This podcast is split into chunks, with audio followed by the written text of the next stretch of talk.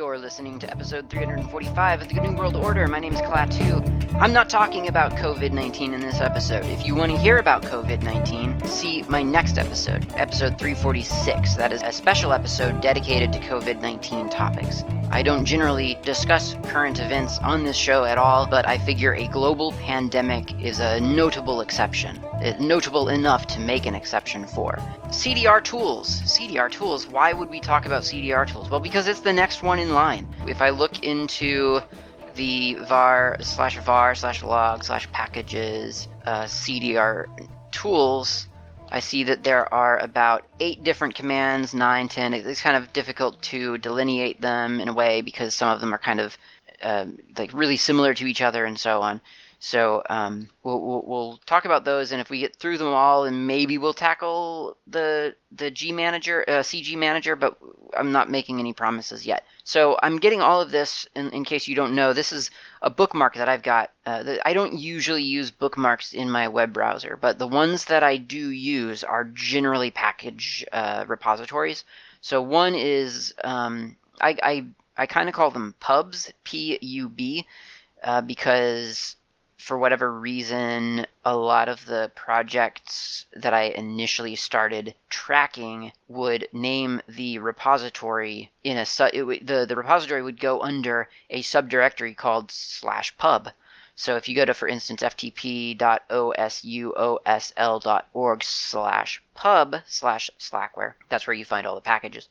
And uh, in this particular case, of course, it would be under slackware 64-14.2 I am not tracking current um, for many reasons, but certainly for this show, it's just I don't think it pays. Let's just we'll just track what I'm using. So um, then you go into Slackware 64 for all the different packages, and then you see that the there's a AP package set or a software series is what they call them, I guess traditionally in Slackware. And um, as you recall, we co- covered CD uh, Paranoia and, uh, well, BPE, CD Paranoia, CDR, DAO in the previous episode. And then this episode, we're going to call, we're going to do CDR tools. And that starts with an application called BTC Flash. Now, I'm not going to demonstrate this one for lots of different reasons. Um, but if I go to BPC, what is it? BTC? B, BTC Flash. Yeah, BTC Flash. I go to the man page there, it says it's a firmware flash utility for BTC DRW1008 DVD plus minus RW recorder. And it says that it is used to read, update, that's that is what it says. It says used to read R E A D space update the firmware. I, am assuming it means read and update or read or update the firmware for a um, model number. It then says be very careful when writing firmware, as this program does not check for the correctness of the target device. So I am going nowhere near this application. Sorry, I'm not going to screw something up just to demonstrate a, a, the, the, the, a firmware flashing utility. Uh, and I don't think you would want me to anyway. So there you go. That's BTC Flash. It exists. I'm assuming that it exists for a good reason. Probably. Okay, well, I mean, it obviously exists for a, a known reason, someone needed to update their firmware on their uh, BT or the, yeah BTC DRW1008 device. I'm going to guess, and I could be guessing wrong. I'm going to take a sip of coffee here. Hold on. I'm going to guess, that's really good coffee. I'm going to guess um, that it is included with this package because it was a very common firmware to find on CD drives. That's my uneducated, unresearched guess. I'm just assuming that that's why it's bundled with all of these other tools. It could really have been completely arbitrary. It could maybe Pat saw it and said, "Oh, that seems useful. I'll throw it in." Maybe Pat saw it and said, "Oh, my CD-ROM drive is that model number. I will bundle this with my distribution." I don't know, but um, it's it's obviously pretty darn specific. So um, but you know, I mean, CD drives and, and lots of hardware. I mean, they all end up using the same like chip underneath all the extra parts. So I'm wondering if it was just a, it's considered a very maybe universal uh, chip or something. So anyway, the next one in line is CDDA 2MP3, and this is where it gets kind of fuzzy, where you you try to estimate how many commands we're actually talking about because actually CDDA to MP3, CDDA to OGG, and really arguably CDDA to WAVE are kind of the same applications. I mean, I don't know that they are by any means. Um, in fact, I guess we can find out. We could do file CDDA to MP3, and it looks like that is a shell script. So I wonder what would happen if we looked at that shell script. Um, to it might be too long to really parse quickly. Uh, it looks like it is the, the shell script that launches CDDA to MP3 does appear to be a front end for CDDA to Wave, and I thought it was going to be a front end to something else, but I'm not seeing where that where that thing is. Ah, here we go. Um, MP MP coder decoder equals lame. Yeah, there we go. So that's that's what I was kind of looking for. So yeah, it's a shell script. So um, and I guess we should really quick. Let's look at the. I'm assuming the og one is also a shell script, and then I'm gonna I'm gonna kind of hope that the CDDA2 wave is a binary, and that is exactly what it is. So CDDA2 MP3 and to og are both quick and easy wrappers around the the big command CDDA2 wave. CDDA is um, a, a designator to represent that there's digital audio structure on a disk. So if you have a CD that you purchase from a store, you remember CDs. Maybe you get them from uh, op shops or thrift stores, as they say in the U.S. Um, you, it, you, you could because obviously CDs also have computer data on them or, or can have computer data on them. And so when you're saying, okay, well, this is a CDDA disk, then we know that there is it's a compact disc with digital audio stru- uh, files and structures on it.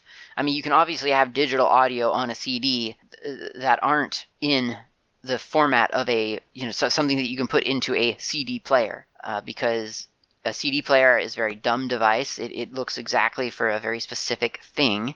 And if it doesn't find those things, then it generally doesn't play. Now, later in the lifespan of of, um, of boom boxes, you would find CD drives that were that had a lot of sort of software behind them, such that you could put, for instance, a disk full of MP3 tracks, and the CD drive would recognize the, this disk as a a compute as as a, a dump of data that were files, and would it could parse those files and so on. So that's the difference between like CDDA, which is just, hey, a bunch of tracks of digital audio, play it like that, versus, hey, this is a computer disk. It could literally have anything on it. I guess not literally, because you couldn't put like a horse into a CD, but you know what I mean. Like it, it, it says it has computer data on it. It could be practically anything.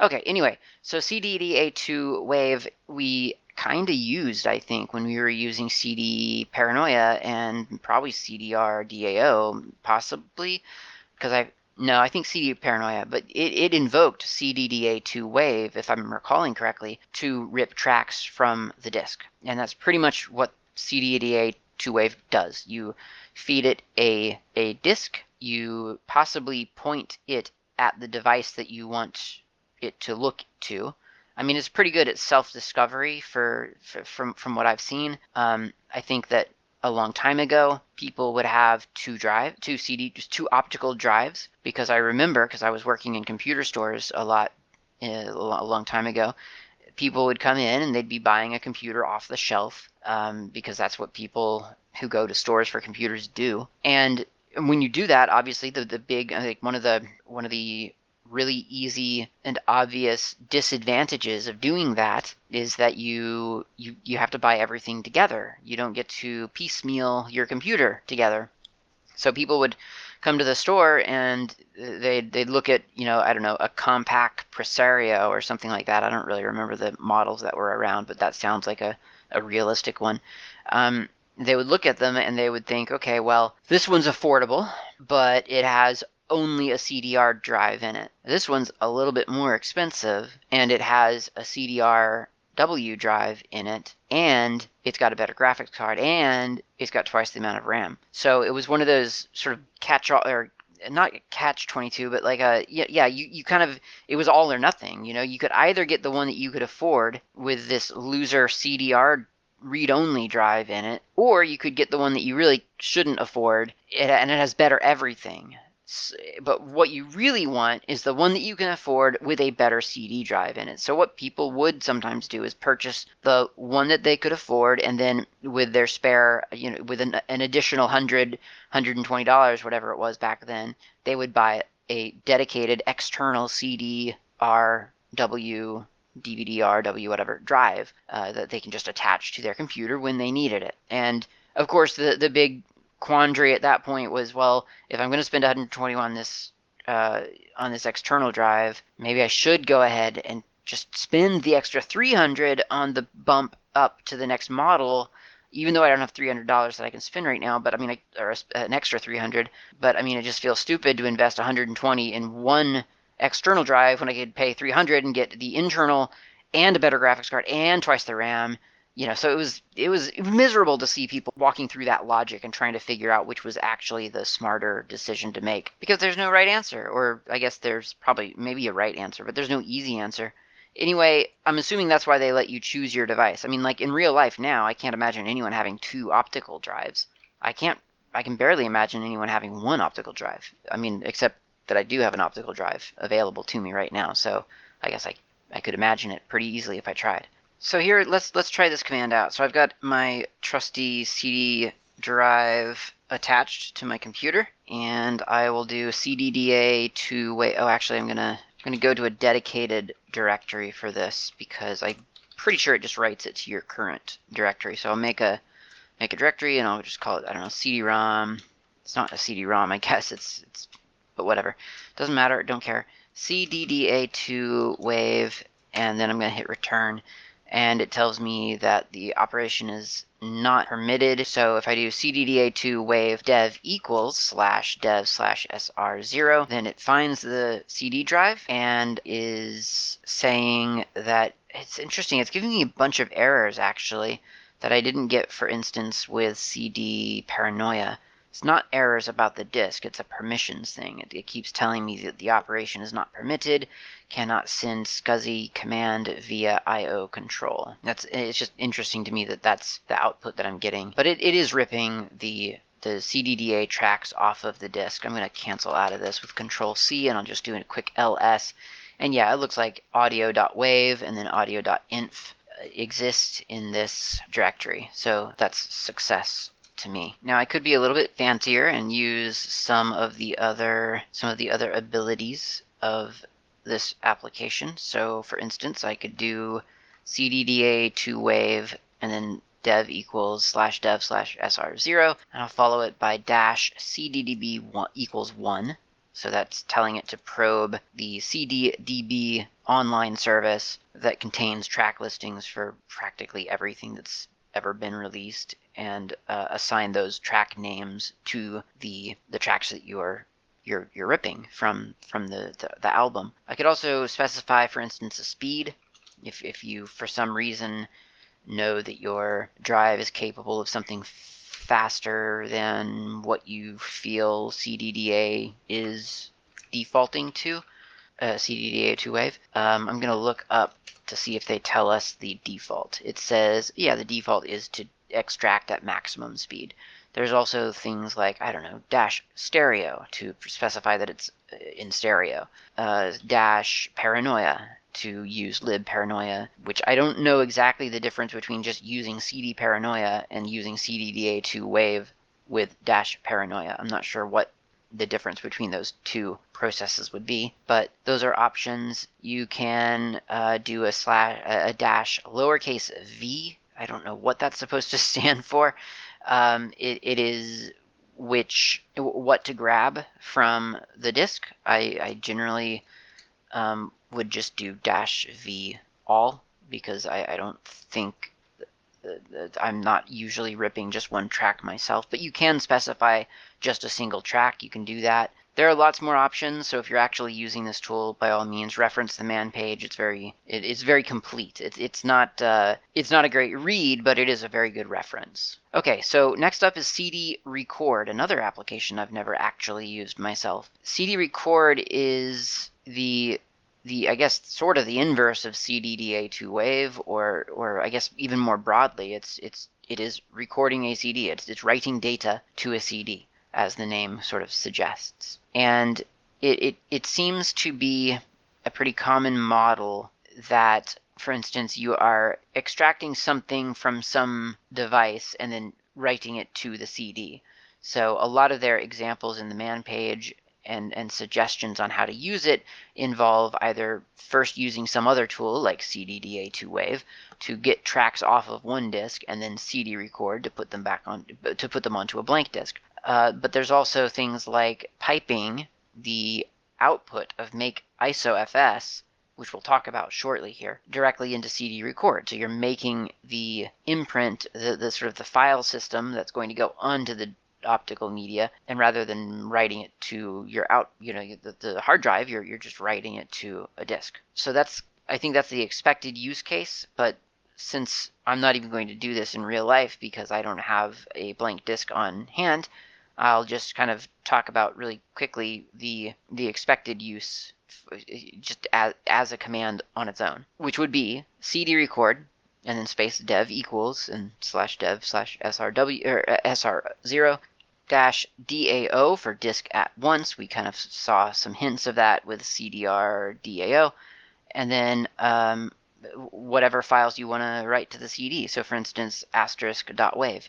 Now, if this was the output of some other uh, command that's sort of sort of expected within this toolchain, then you might have additional options that you would want to pass. For instance, maybe if you had extracted information from a, a disk that you need applied to your, your copy of that disk, then dash use info would be a useful option for you to use. And that way you can you can be sure that the .inf files are are included on that disk. So you know there, there may be any number of of other options that you need to include and i'm not going to go through all the possible options because there are lots of them if you're not doing a cd uh, disk then maybe you are just recording some data to a disk, in which case you could do cd record dev equals path to your device, so slash dev slash sr0, and then the file that you want to write to it. So if you're doing something very specific, you would want to, again, look at the man page and kind of reference what all of your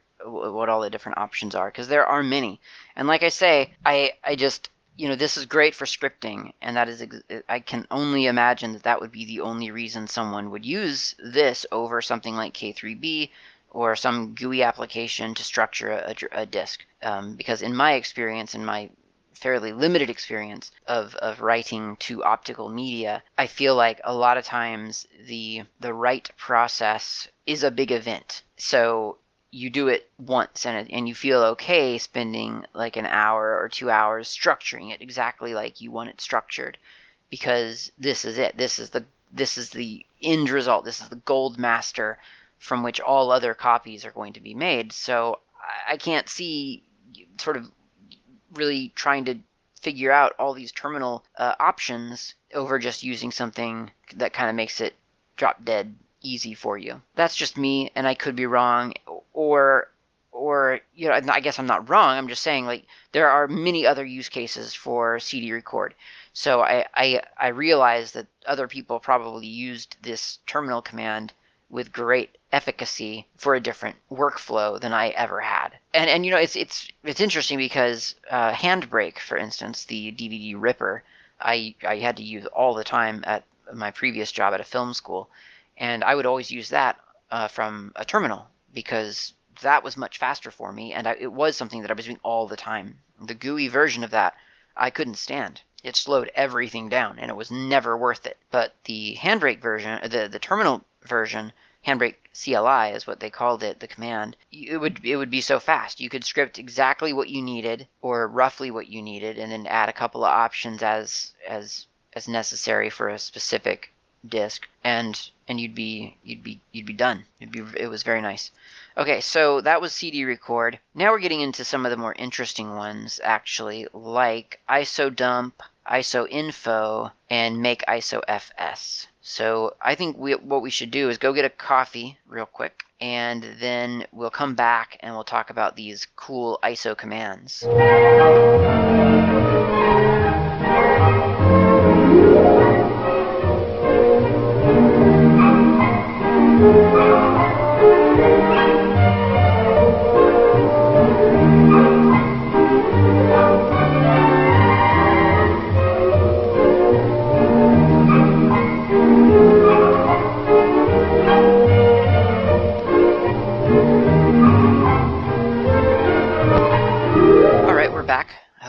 Coffee in front of you. These are some fun commands now, so I'm very eager to get to them. So the, the first, I guess, sort of cluster of commands, once again, a lot of these are related. So the first cluster is um, devdump and ISO dump. And then within the ISO dump cluster, there's a subcluster of ISO debug, ISO dump, ISO info, and isovfy uh, which really verify VFY. And so I'll, I'll kind of probably just talk about these almost as if though they were one command.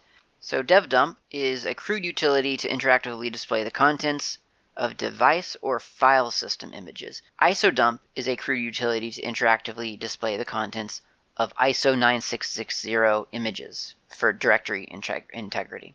So what that means sort of in plain English is that if I do dev dump slash path to my image file, and I have a I have an, a Raspberry Pi image file here that I just got from Raspberry Pi Foundation. You know, their their their little boot image or something.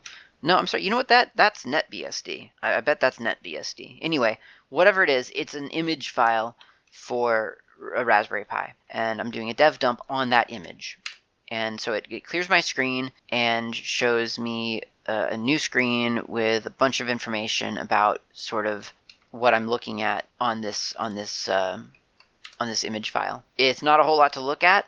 There's no ASCII text to, but it, it looks like if you ever tried, if you've tried the um, BPE editor that we we talked about last week uh, in the previous episode, it looks like that. It's a dump of, well, specifically, it's a, a dump of the first uh, 256 bytes out of the initial 2048 byte sector. That's that's what it is.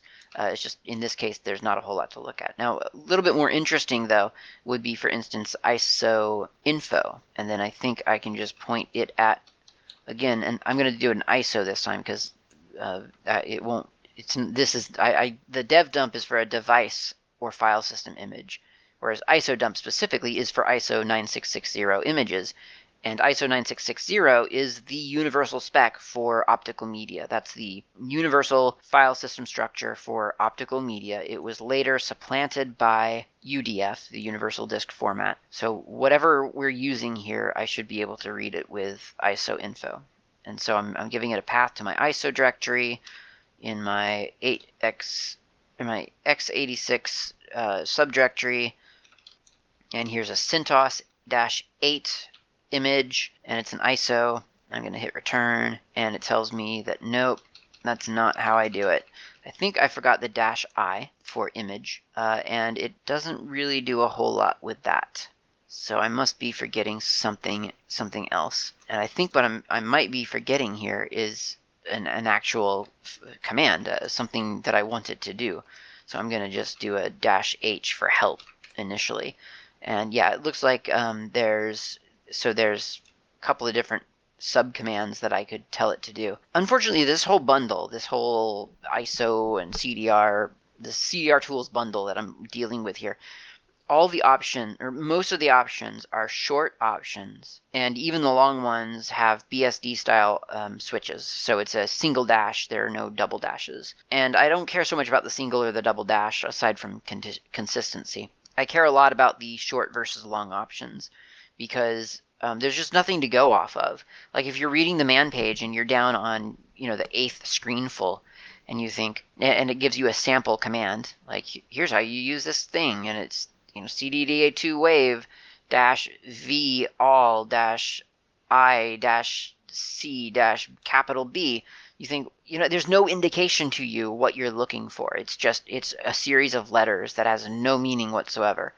Anyway, I'm not going to go on about that. I've I've, I've complained about that before.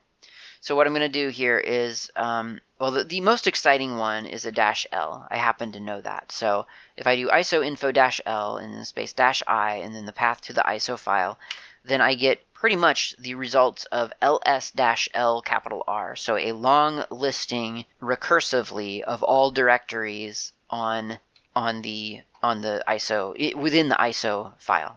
So that's really really useful and it's quite long actually. It's about 8,000 lines. So if I pipe it to less, it's a lot more useful. And it's telling me things like there's the um, AppStream directory, base OS directory, EFI directory, images, ISO-Linux, AppStream packages, and then a listing of every single RPM in the in in this directory. So it's it's really really quite useful, and it's one of those commands that I can't believe I just found out this week existed because I, I feel like this is exactly what people are actually asking when they ask how do I mount an ISO image. Like I think very often this is all they're act- actually needing. They don't need to mount it. Just like if, if someone says, well, how do I extract a tar file? I mean, the correct answer is exactly, yeah, tar dash dash extract dash dash file path to file. But but a good follow-up answer might be, hey, if you don't need to actually extract it, you can just do tar dash dash list dash dash file and then the path to the tar file and so on. So I feel like ISO info is is the the unspoken answer to probably about I don't know 40% of the times people have said, "What's that command again?" to where you mount an ISO image like it was a folder because really all the sometimes all you need is a listing of, of the stuff or you need a single file out of there. I feel like that used to happen to me on slackware a lot because there are some extra packages on slackware that aren't when you install it it doesn't get installed. It's in the slash extra directory or extras directory. And so to, to get those files you have to mount the iso after the fact. I mean you, you could just do it over the network too but i just since i've got the disk i might as well do it off the disk. Um, and so you have to mount the disk. And i feel like if I'd known that you could just list a disk, that would have been great.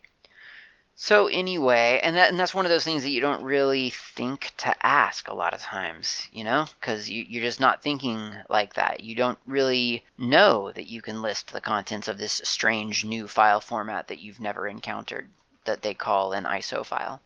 Okay, so there's also uh, I have to get see again no long options, so I have to do a help to get to, to sort of say what a thing stands for. So dash D, delta, print information from the primary volume descriptor. I don't know what any of that means, but if you do an ISO info dash D and then dash I and then the path to the ISO, you get all kinds of information from the primary volume descriptor.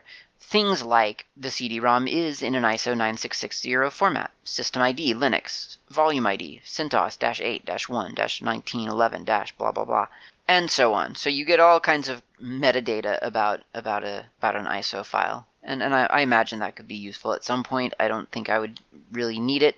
Um, one nice thing is that you can extract a specified file to the output. That's kind of cool. Um, so if I just do, for instance, um, how do I do just a, a little list? Oh, that would be ISO dump.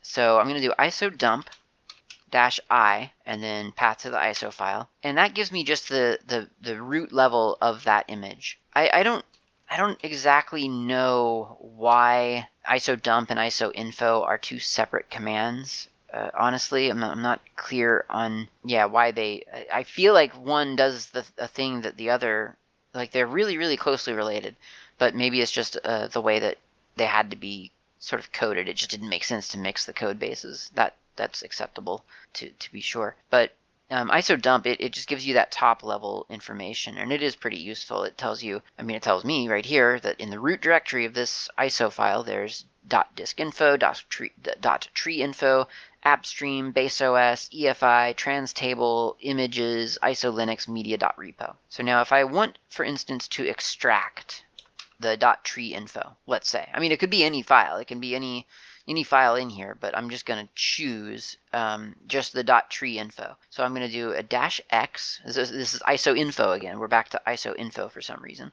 ISO info, or does it work? Maybe let me, let me see if it actually works for ISO dump. Maybe maybe I'm no no it doesn't. It is ISO info for sure. Okay, so um, ISO info dash x, and then I'm going to put in quotes just to make sure nothing gets eaten by my shell, dot tree info. Um, I don't think I have to put the leading slash and then dash i and then the path to the ISO. Okay, I guess I have to put the leading slash.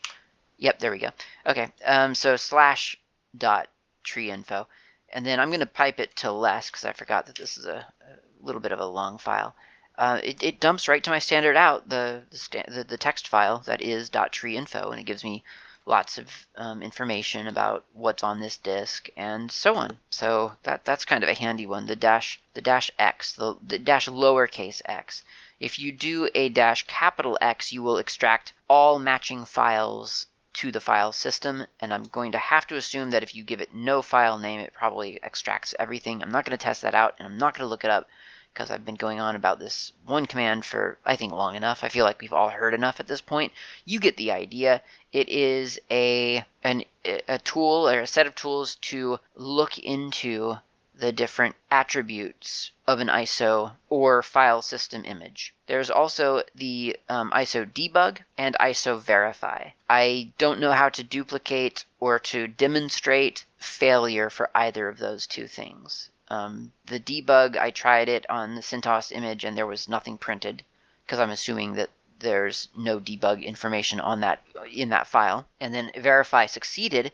Um, so I don't know how to simulate failure. I, I, guess I could try to create an ISO and then go in with BPE and um, mess some stuff up and then run verify on it. But that I don't think that's worth it. You get the idea. ISO verify. It, it exists. You can verify an ISO image that way. You can verify the integrity of the ISO image that way. It's not sort of a it doesn't take like a thumbprint of that file and check it against a, a checksum or something like that. It's just it's just the integrity of, a, of an ISO file. Okay, next up is make ISO FS. That's MKISO and then FS. And now we get to talk a little bit about what ISO 9660 is. So ISO 9660 is an open standard developed by the International Standards Organization that was intended for optical media. It is a file system for optical media devices, whether they're CDs or DVDs or, or whatever. But the exciting thing is that it's it's an open standard, so everyone can include this the, the you know can can use this specification to ensure that if you feed it a CD or a DVD, then it can read that disc. That's a big deal it's really important. It is one of the reasons I imagine that optical media took off to the degree that it did. Now, pretty early on, two of the major players in personal computing decided that they needed extensions to ISO 9660 so that the that, that a, a disk fed into one of their computers with their operating systems on it would would look or act different. So Apple mm, had some HFS extensions, and Microsoft had some uh, Joliet. I want to say Joliet with a very soft J, but I, I imagine it's probably just Joliet.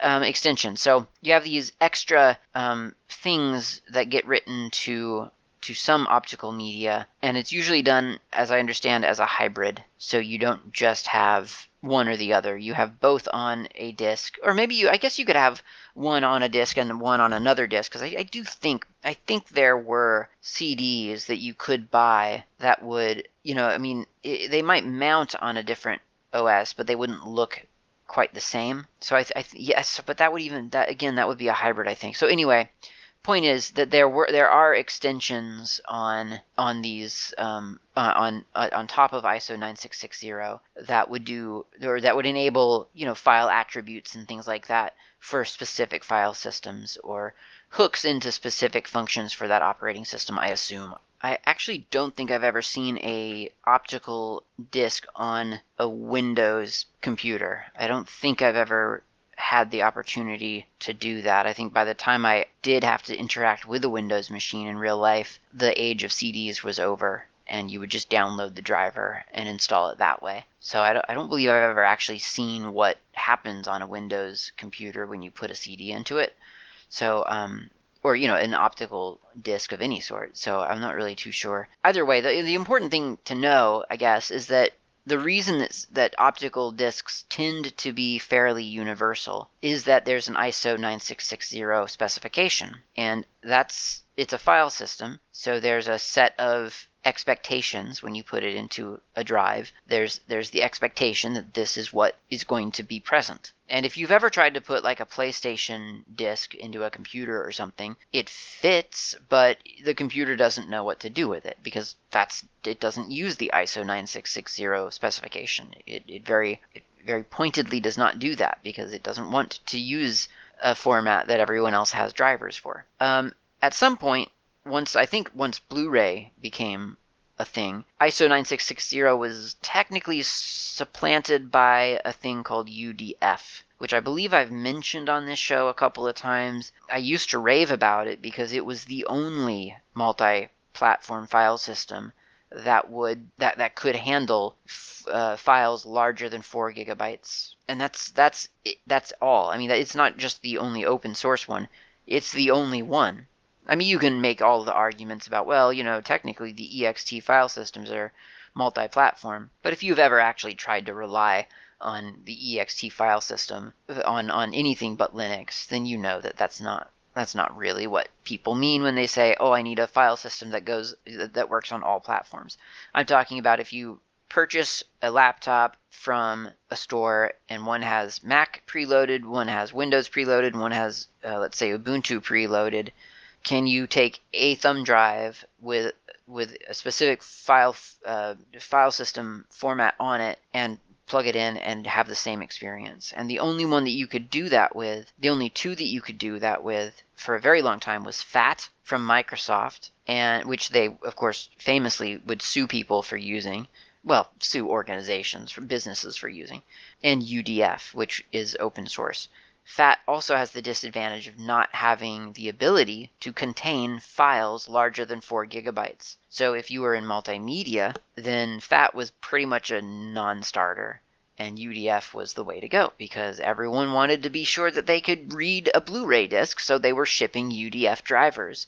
And then Mac stopped shipping UDF drivers, and uh, that sort of beautiful, blissful time of cross platform data sharing went away. Anyway, Make ISOFS is the thing that creates those file systems, and you can make one yourself pretty easily. It is really simple. You do make ISOFS, and then you point it to, well, you do a dash O, which stands for file name, obviously. Um, dash O, we'll call it example.iso and then we point it to the thing that we want the the ISO to to contain. And I guess what I'll do is I'll put um, I'll just put some random stuff from my downloads folder in there. Here is a CA certificate bundle. It's an RPM from a long time ago. I could probably safely delete that at this point.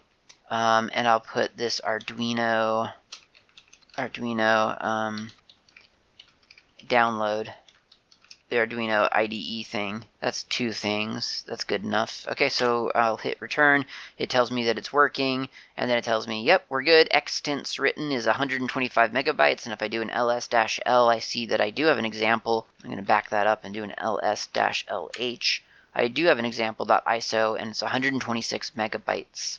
So now if I do as sudo mount dash o loop example ISO slash mnt and then I happen to have a CD-ROM directory in mnt that's sort of designated to mount to mount CD-ROM images, I guess. Uh, then I'll put in my super secret password uh, if I remember it.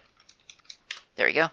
Uh, it says that it's mounted and that the loop 0 is write protected, so it's mounted read only. That's to be expected. So I'll do an ls on slash mnt cd-rom, and I, I, am going to expect to find, actually I'm going to do an ls-a just for fun. I expect to see that there are two, two things there. And yes, it looks like there are. There's arduino underscore dot .xz and ca underscore certi dot rpm. So you probably notice that it has abbreviated the file names to, I, I imagine, what are like eight characters plus a three letter extension. I think that's the that's the official old school max limit, right? So to sort of open up the longer file name convention or, or ability, you need to use a dash L option, which automatically, as I understand it, enables the Rock Ridge extensions to ISO 9660. I'm a little bit rusty on on the, the precise extensions being used here. The, the, this the file name may not be part of the Rock Ridge specifications. I'm not sure. Oh, there is a long option to dash L, dash full dash ISO 9660 dash file names. That's surprising, and that is nice.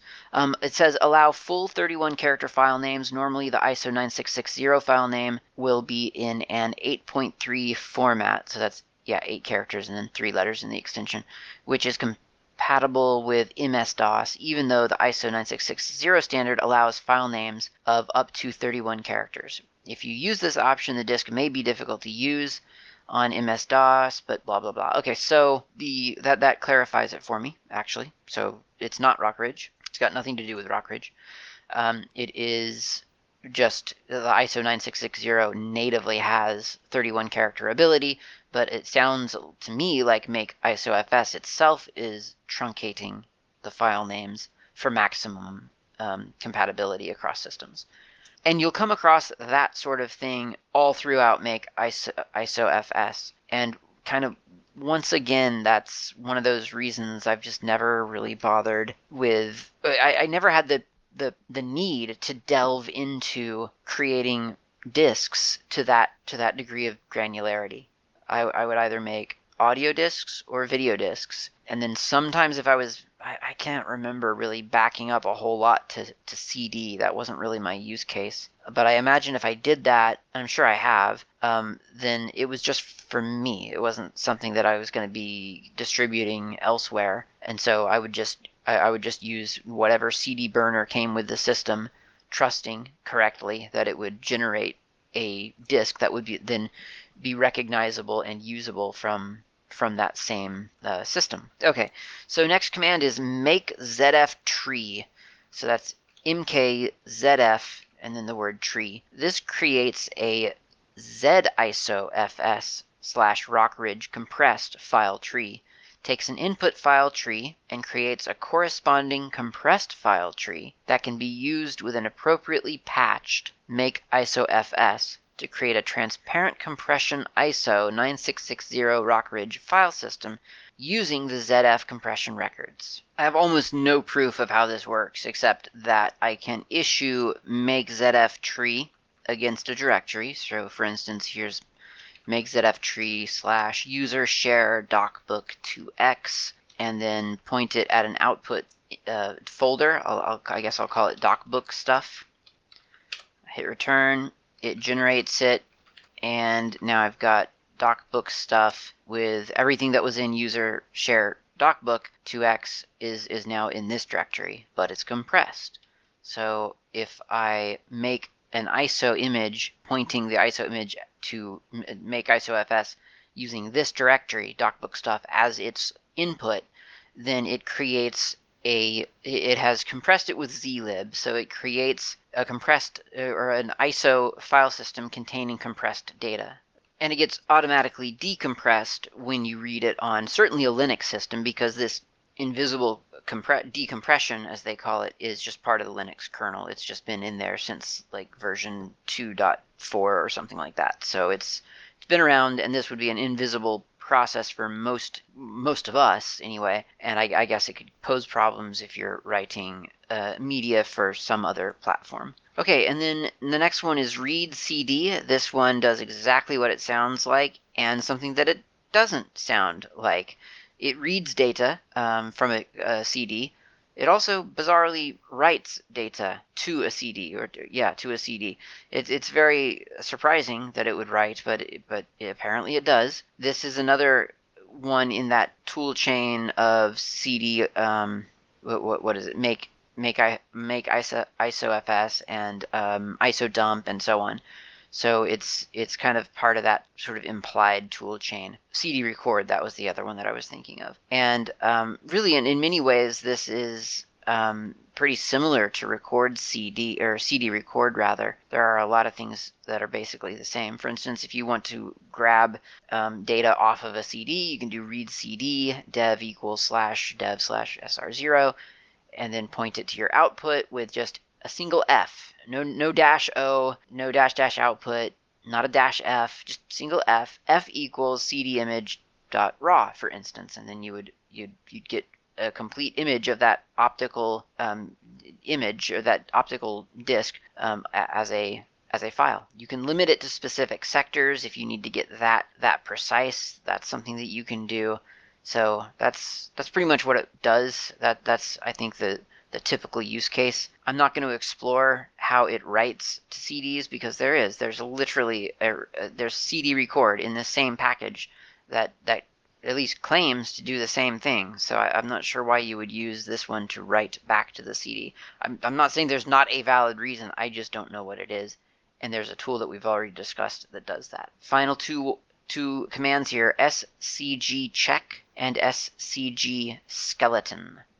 Scg check is used to check and verify application binary interface of libscg so as far as I can understand, and um, once again, this isn't really my wheelhouse. This isn't uh, something that I generally do. But uh, as far as I can tell, this is sort of checking the sanity of a device path.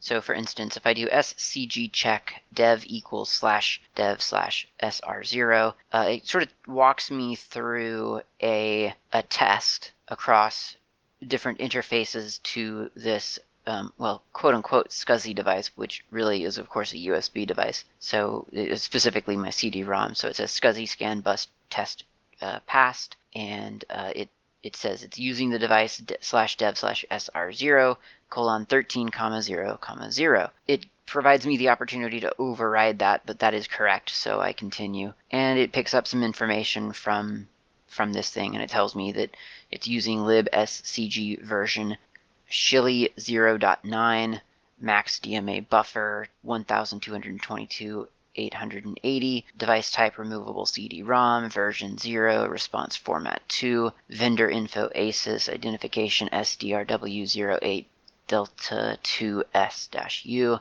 revision F401, tells me to continue. So it runs a bunch of checks and it's it's about, geez, it seems like I don't know, I've lost count now, but eight or 10 or 12 checks that, that it runs through. And I don't know, everything looks pretty good to me because it's not telling me anything otherwise. The, the companion command to this is the scg skeleton. You can get a list of possible device name parameters with scg skeleton space dash scan bus or scg skeleton space dev equals help. The former did not work for me. The latter does return sort of a dump of device name parameters. However, none of it makes any sense to me. I don't know what it's talking about. I don't know what it's really referring to. I mean, I can kind of make some educated guesses based on uh, interface keywords and so on, but mostly I, I, suspect that this is a debugging tool for someone trying to maybe either write something for a CD drive, uh, an optical media drive, or maybe someone trying to get an optical media drive working correctly on their system. So that's not something that is useful for me it may be useful for you, in which case you're you're welcome to explore it further, but that's pretty much all all it does for me. So that's the the end of CDR tools and it did indeed take us a about an hour to get through all that. So I guess that's the end of this episode. Hopefully some of this was useful to you. I know it's not necessarily the most exciting tool set given given sort of the the relative deprecation of optical media, at least in my world. Let me know maybe maybe in your world that's not as true but certainly I, I much prefer the, the, the digital digital files for uh, media delivery and USB drives and USB thumb drives and SSD drives and such for storage. Ne- never never really was a fan of, of optical media to be honest. I, I got to be honest with you. It just wasn't. I, I never had a whole lot of faith in it and then it started you know then the the discs would start to degrade and sort of justify the lack of faith that i had in the media uh, which is too bad because it seems like it, it could be i guess sort of a good long-term storage in theory except as i say i've, I've actually met very few cds or, or dvds that actually last a, a very very long time. So that is it. Thanks for listening. I will talk to you next time